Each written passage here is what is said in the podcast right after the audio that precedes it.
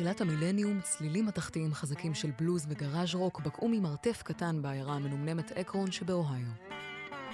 זה לא היה תקליט ישן של רוברט ג'ונסון או טי מודל פורד משנות החמישים, אלא שני תיכוניסטים, דן אורבך ופטריק קרני, שהקליטו סשן קצר של תופים וגיטרה כדי להתקבל להופיע בפאב השכונתי. הדמו שהקליטו בציוד מינימלי זיכה אותם בחוזה בחברת הקלטות אינדי קטנה, שהוציאה תחתיה את אלבום הבכורה שלהם, של הבלק קיז, The Big Come Up, 14 במאי 2002. זה לא נשמע כמו הדבר החדש ברוק, זה האמת לא נשמע כמו שום דבר חדש, עם הסאונד הבלוזי הבוצי והגראז' רוק הכבד שנטועים עשרות שנים בעבר. זה היה פרימיטיבי, lo-fi, חלק מנוף השוליים של האינדי רוק בעידן הפוסט-מילניום, שכולו מכונות וצלילים מהונדסים. ובמובן הזה, The Big Come Up הוא אבן דרך, חשובה אבל רחוקה מלהיות מושלמת.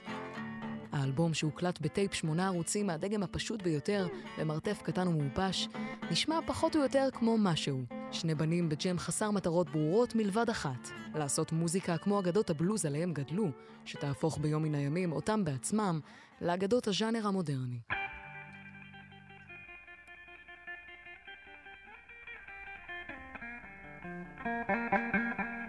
אתם ואתן על ספיישל 88? גיל מטוס עורך את לוח השידורים של הרצועה. אני עמלי חביב פרגון. ובזמן קרוב נציין 20 שנה לאלבום הבכורה של הבלק קיז, הפריצה הגדולה תרתי משמע. The Big Come Up.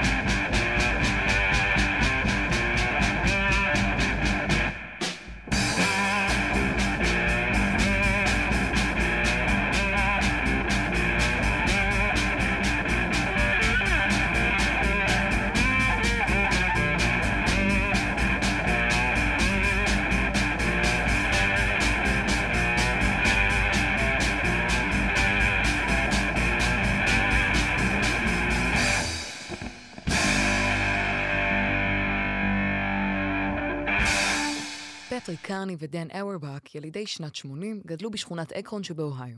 שניהם באו מרקע מוזיקלי ועסקו במוזיקה כבר מגיל קטן. דן היה בן הדוד של הגיטריסט רוברט קווין, וקרני היה האחיין של הסקסופוניסט רלף קרני.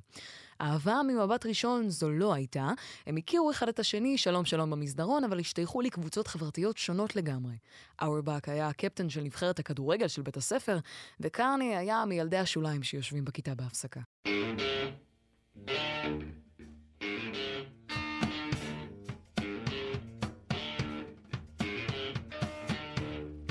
Shot. And I've been cut.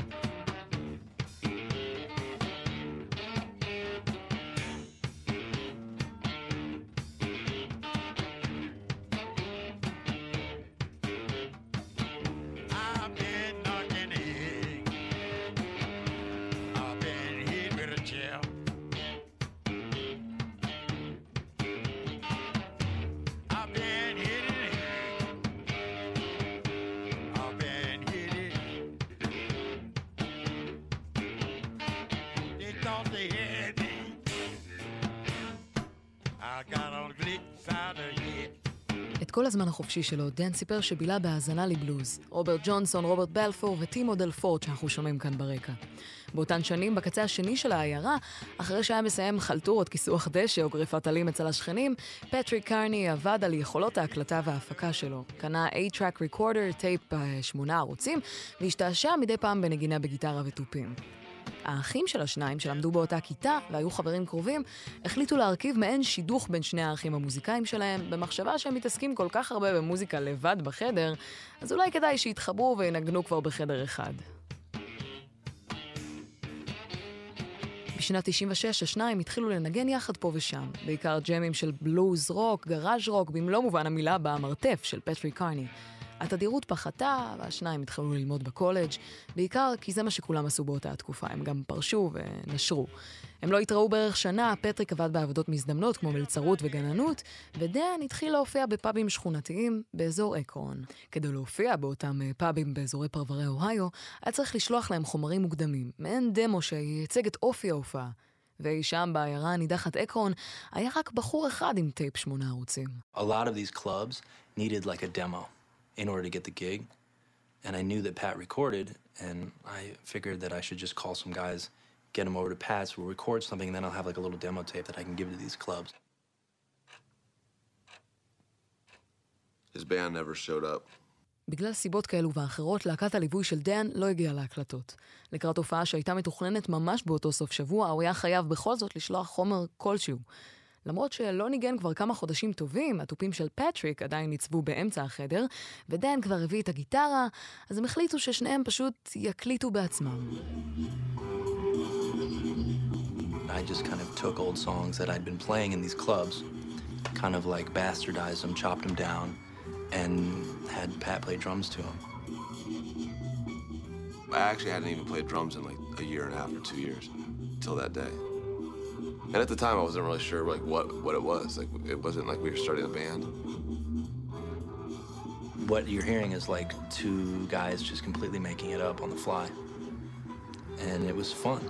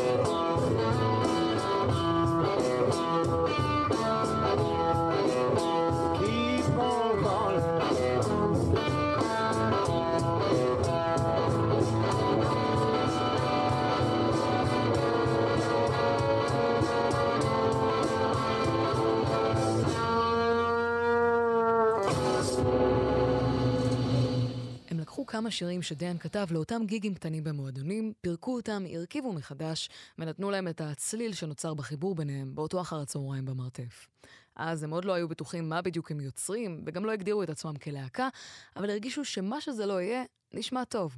הם הקליטו קלטת דמו בת שישה שירים תחת הכותרת Old Blues Rip-Offs and Words Made Up on the Spot, חיקוי זול של בלוז, עם מילים שהומצאו על המקום, וציוד הקלטה מינימלי ושני כלים בלבד, תופים וגיטרה. נשמע את ברוקלין באונד.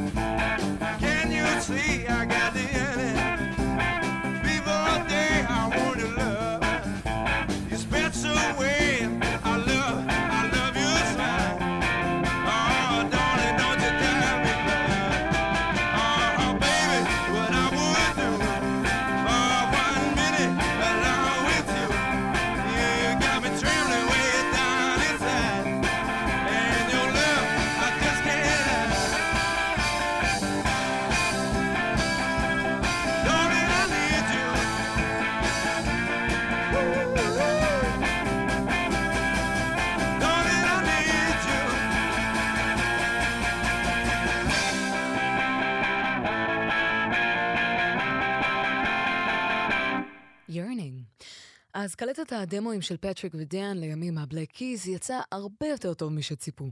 כל כך טוב עד כדי שהחליטו לשלוח אותה לא רק לפאבים הקטנים של אוהיו, אלא גם לכל חברות התקליטים הקטנות שהם מכירים, שמחזיקות אומני אינדי רוקנרול.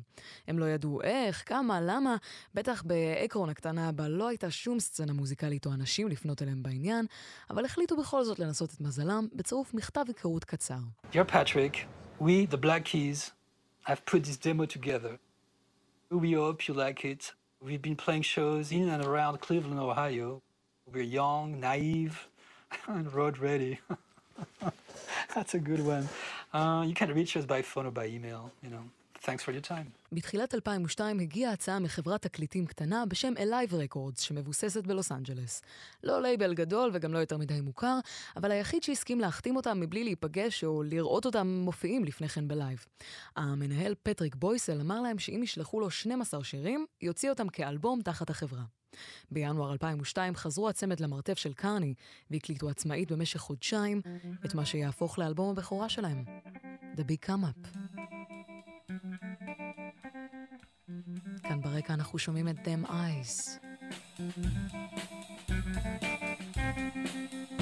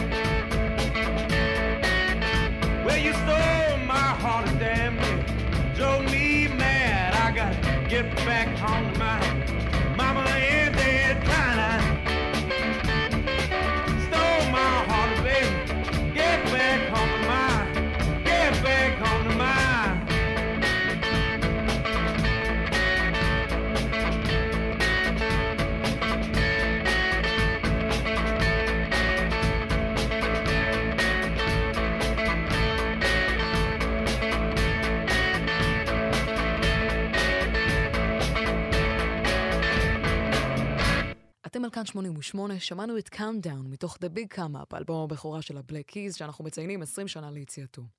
במהלך הקלטות האלבום, בתחילת שנת 2002, הבינו פטריק ודיאן שהם חייבים למצוא שם להרכב. הם לא רצו ללכת על משהו פשטני או פולקי מדי, כמו צירוף השמות שלהם, וגם לא על שם יומרני, כמו איזה משחק מילים או ראשי תיבות. בריאיון בתוכנית פרש אר של NPR, רשת הרדיו הציבורית של ארצות הברית, הם סיפרו שהשם שבסוף אה, נבחר, כאמור, The Black Keys, הגיע בהשראת מכר שלהם, המוזיקאי אלפרד מקמור, שאובחן כחולה סכיזופרניה.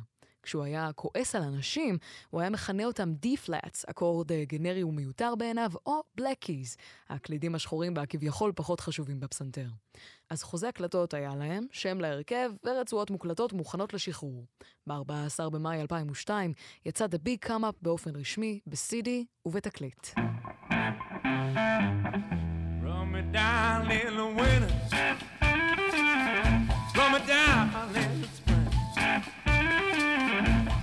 Got to the place.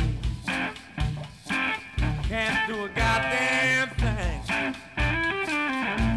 But after a while, you ain't gonna run me down anymore. Me down in the city. Run down on the farm. Me with your eyes and your hidden charm. But after a while, you ain't gonna run me down anymore. I'm too far to you. You don't do for me.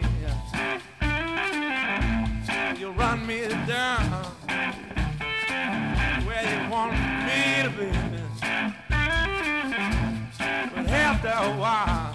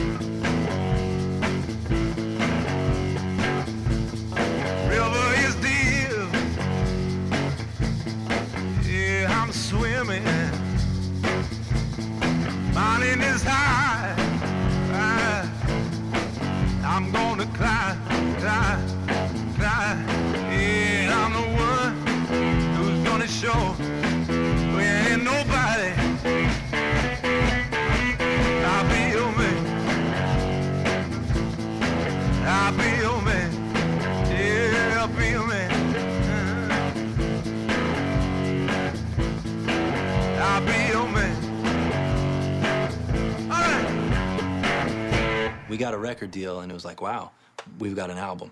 But then like we have to go play in front of people then you're a band that was it we were a band after we played a show פטריק ודן הבינו שכדי להפוך ללהקה מן המניין, הם צריכים לא רק להוציא אלבום או לחתום על חוזה הקלטות, אלא גם להופיע. אז את הגיג הגדול הראשון שלהם הם קבעו באולם ההופעות המקומי Beachland Ballroom and Tavern. הם סיפרו שההופעה הזאת הייתה אולי הדבר המלחיץ ביותר שהם עשו בחיים. אמנם דן כבר הופיע אינספור פעמים בפאבים הקטנים האלו של פרברי אוהיו, אבל שם הוא ניגן רק קאברים ומוזיקת רקע, בלי שירים מקוריים שלו.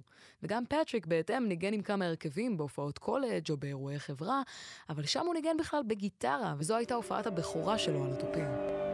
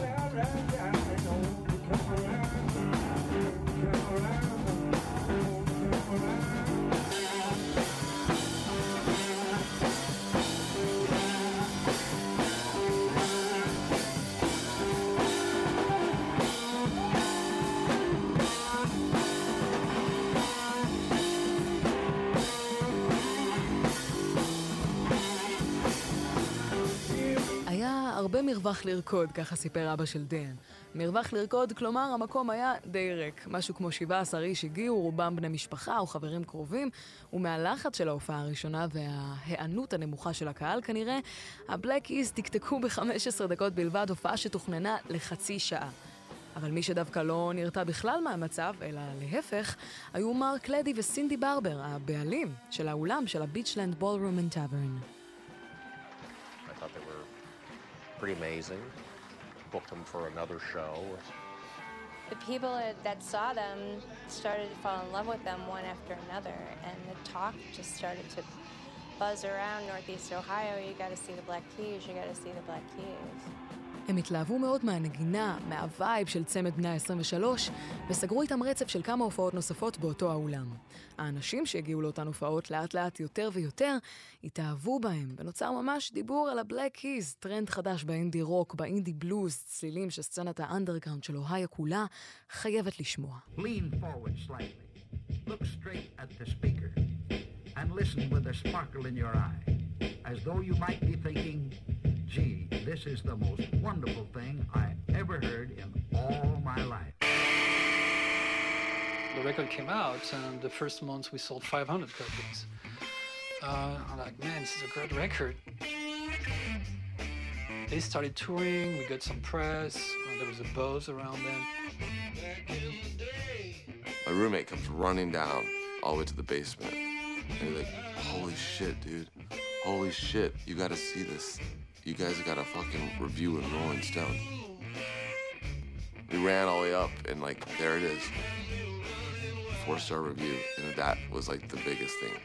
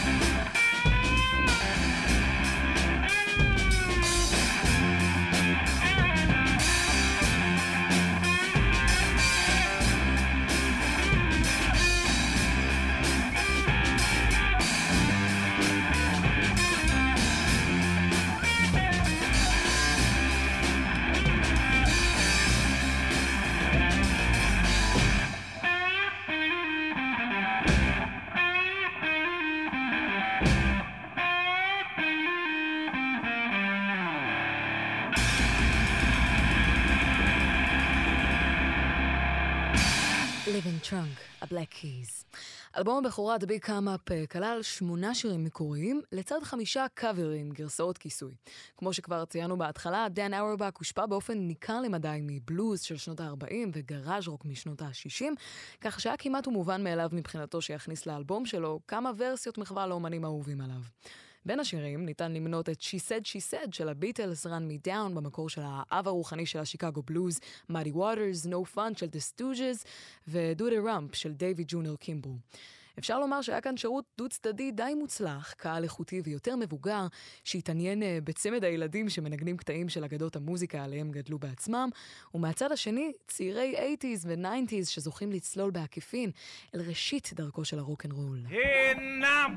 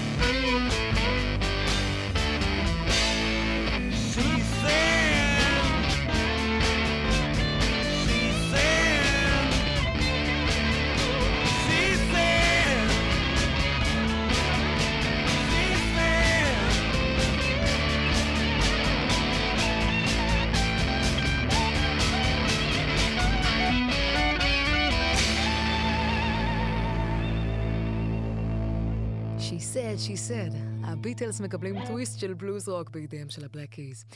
אז באותה שנה, ב-2002, האלבום שהוציאו הצמד לא מכר יותר מדי עותקים, קצת יותר מ-100 אלף פלוס מינוס.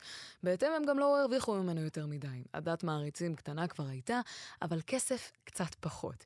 כדי לממן את סיבוב ההופעות הראשון שלהם בארצות הברית, דן אורבך ופטריק קרני, שני הרוקסטרים המתחילים שכבר הוציאו אלבום, שבו לעבוד בעבודות מזדמנות של כיסוח דשא וניקיון חצרות בשכונה. הם הצליחו לקושש מספיק כסף לדלק לוואן בשביל נסיעה או שתיים, ושם, באחת ההופעות הראשונות שלהם במועדון בסיאטל, קיבלו את ה big paycheck, את התשלום הגדול הראשון שלהם, אותו הם זוכרים בבהירות ממש עד היום. We made $539. 150 people showed up, and it was enough money to pay for gas for the whole trip. Did you seriously just say $539? I remember it. I was going to say, you remember it exactly. It came in an envelope, and I was just like, We got paid in cash and he slept in the van to guard the cash. yeah. the night of the Seattle show, yeah. it was the most money we'd ever seen in our lives. וככה השלימו את ה tour הראשון ברחבי ארצות הברית. נוהגים בעצמם בוון קרייזלר 1994, שהופיע אגב מאוחר יותר בעטיפת האלבום השביעי שלהם, אל קמינו, ב-2011. המבקרים שיבחו את The Big Come Up, וקהל המעריצים המשיך והתרחב. הם תפסו גם את תשומת הלב של חברת תקליטים עצמאית בשם Fat Possum Records, שעבדה עם אמני בלוז ורוק. בנובמבר 2002, תוך מספר ימים מיום החתימה בחברה החדשה, הקליטה הלהקה את אלבומה השני, Thick Freakness, שהמשיך את הקו המוזיקלי הגראז' בלוז רוקי שלהם. גם האלבום הזה הוקלט במרתף הקטן של קרני באקרון, אוהיו, תוך 14 שעות בלבד. הוא יצא לחנויות באפריל 2003, וקיבל אין ספור ביקורות חיוביות, ואפילו דורג האלבום השלישי הכי טוב של אותה השנה במגזין טיים. נשמע ממנו את Midnight in Her Eyes.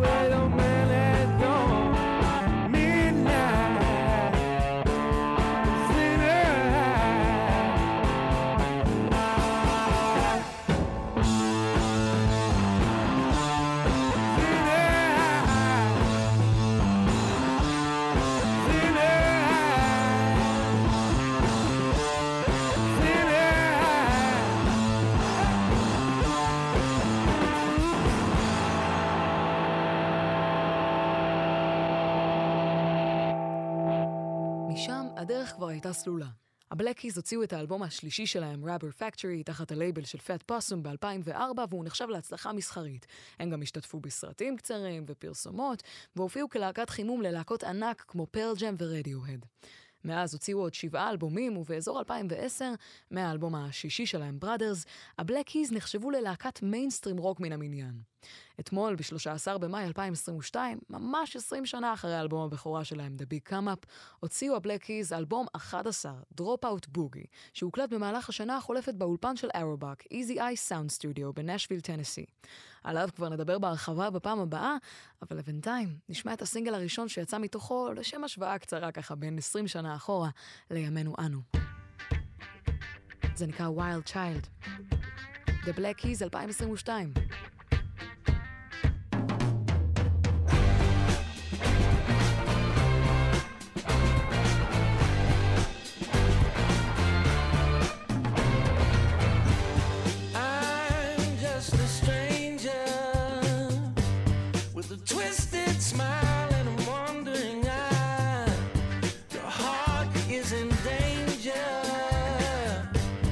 Come close now, let me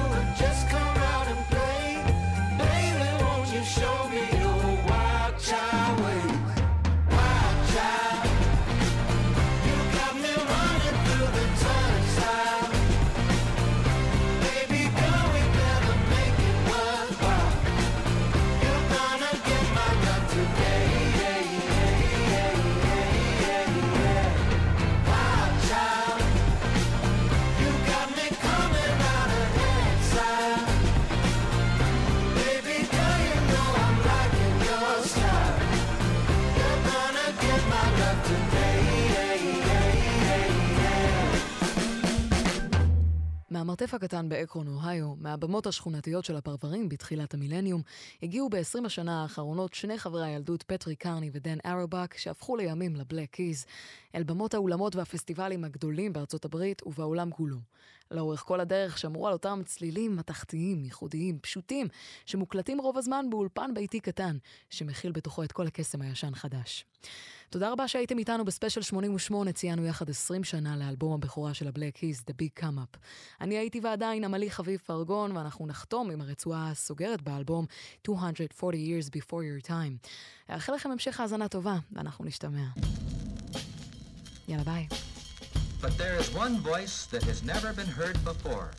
The voice of old Mr. World himself. The way he might sound if he could speak to us in our own language. Mr. World, how was this wonderful, orderly earth of ours formed in the first place? And how long has it been going on?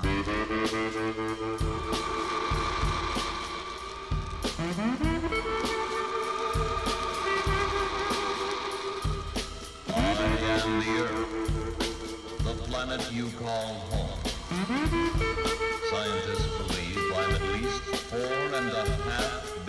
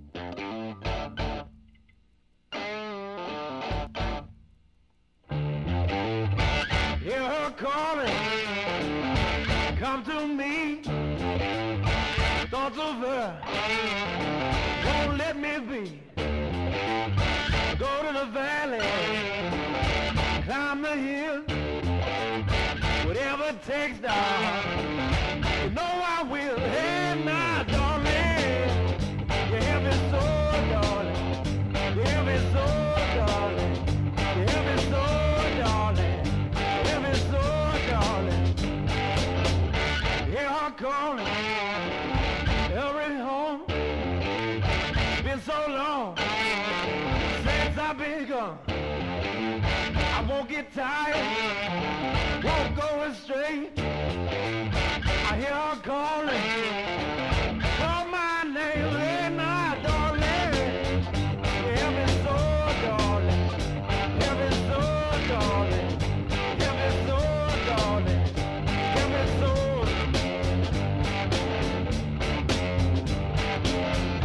Just my color, just my kind. Next to me, heart's on fire, get no sleep, drive all night, no relief.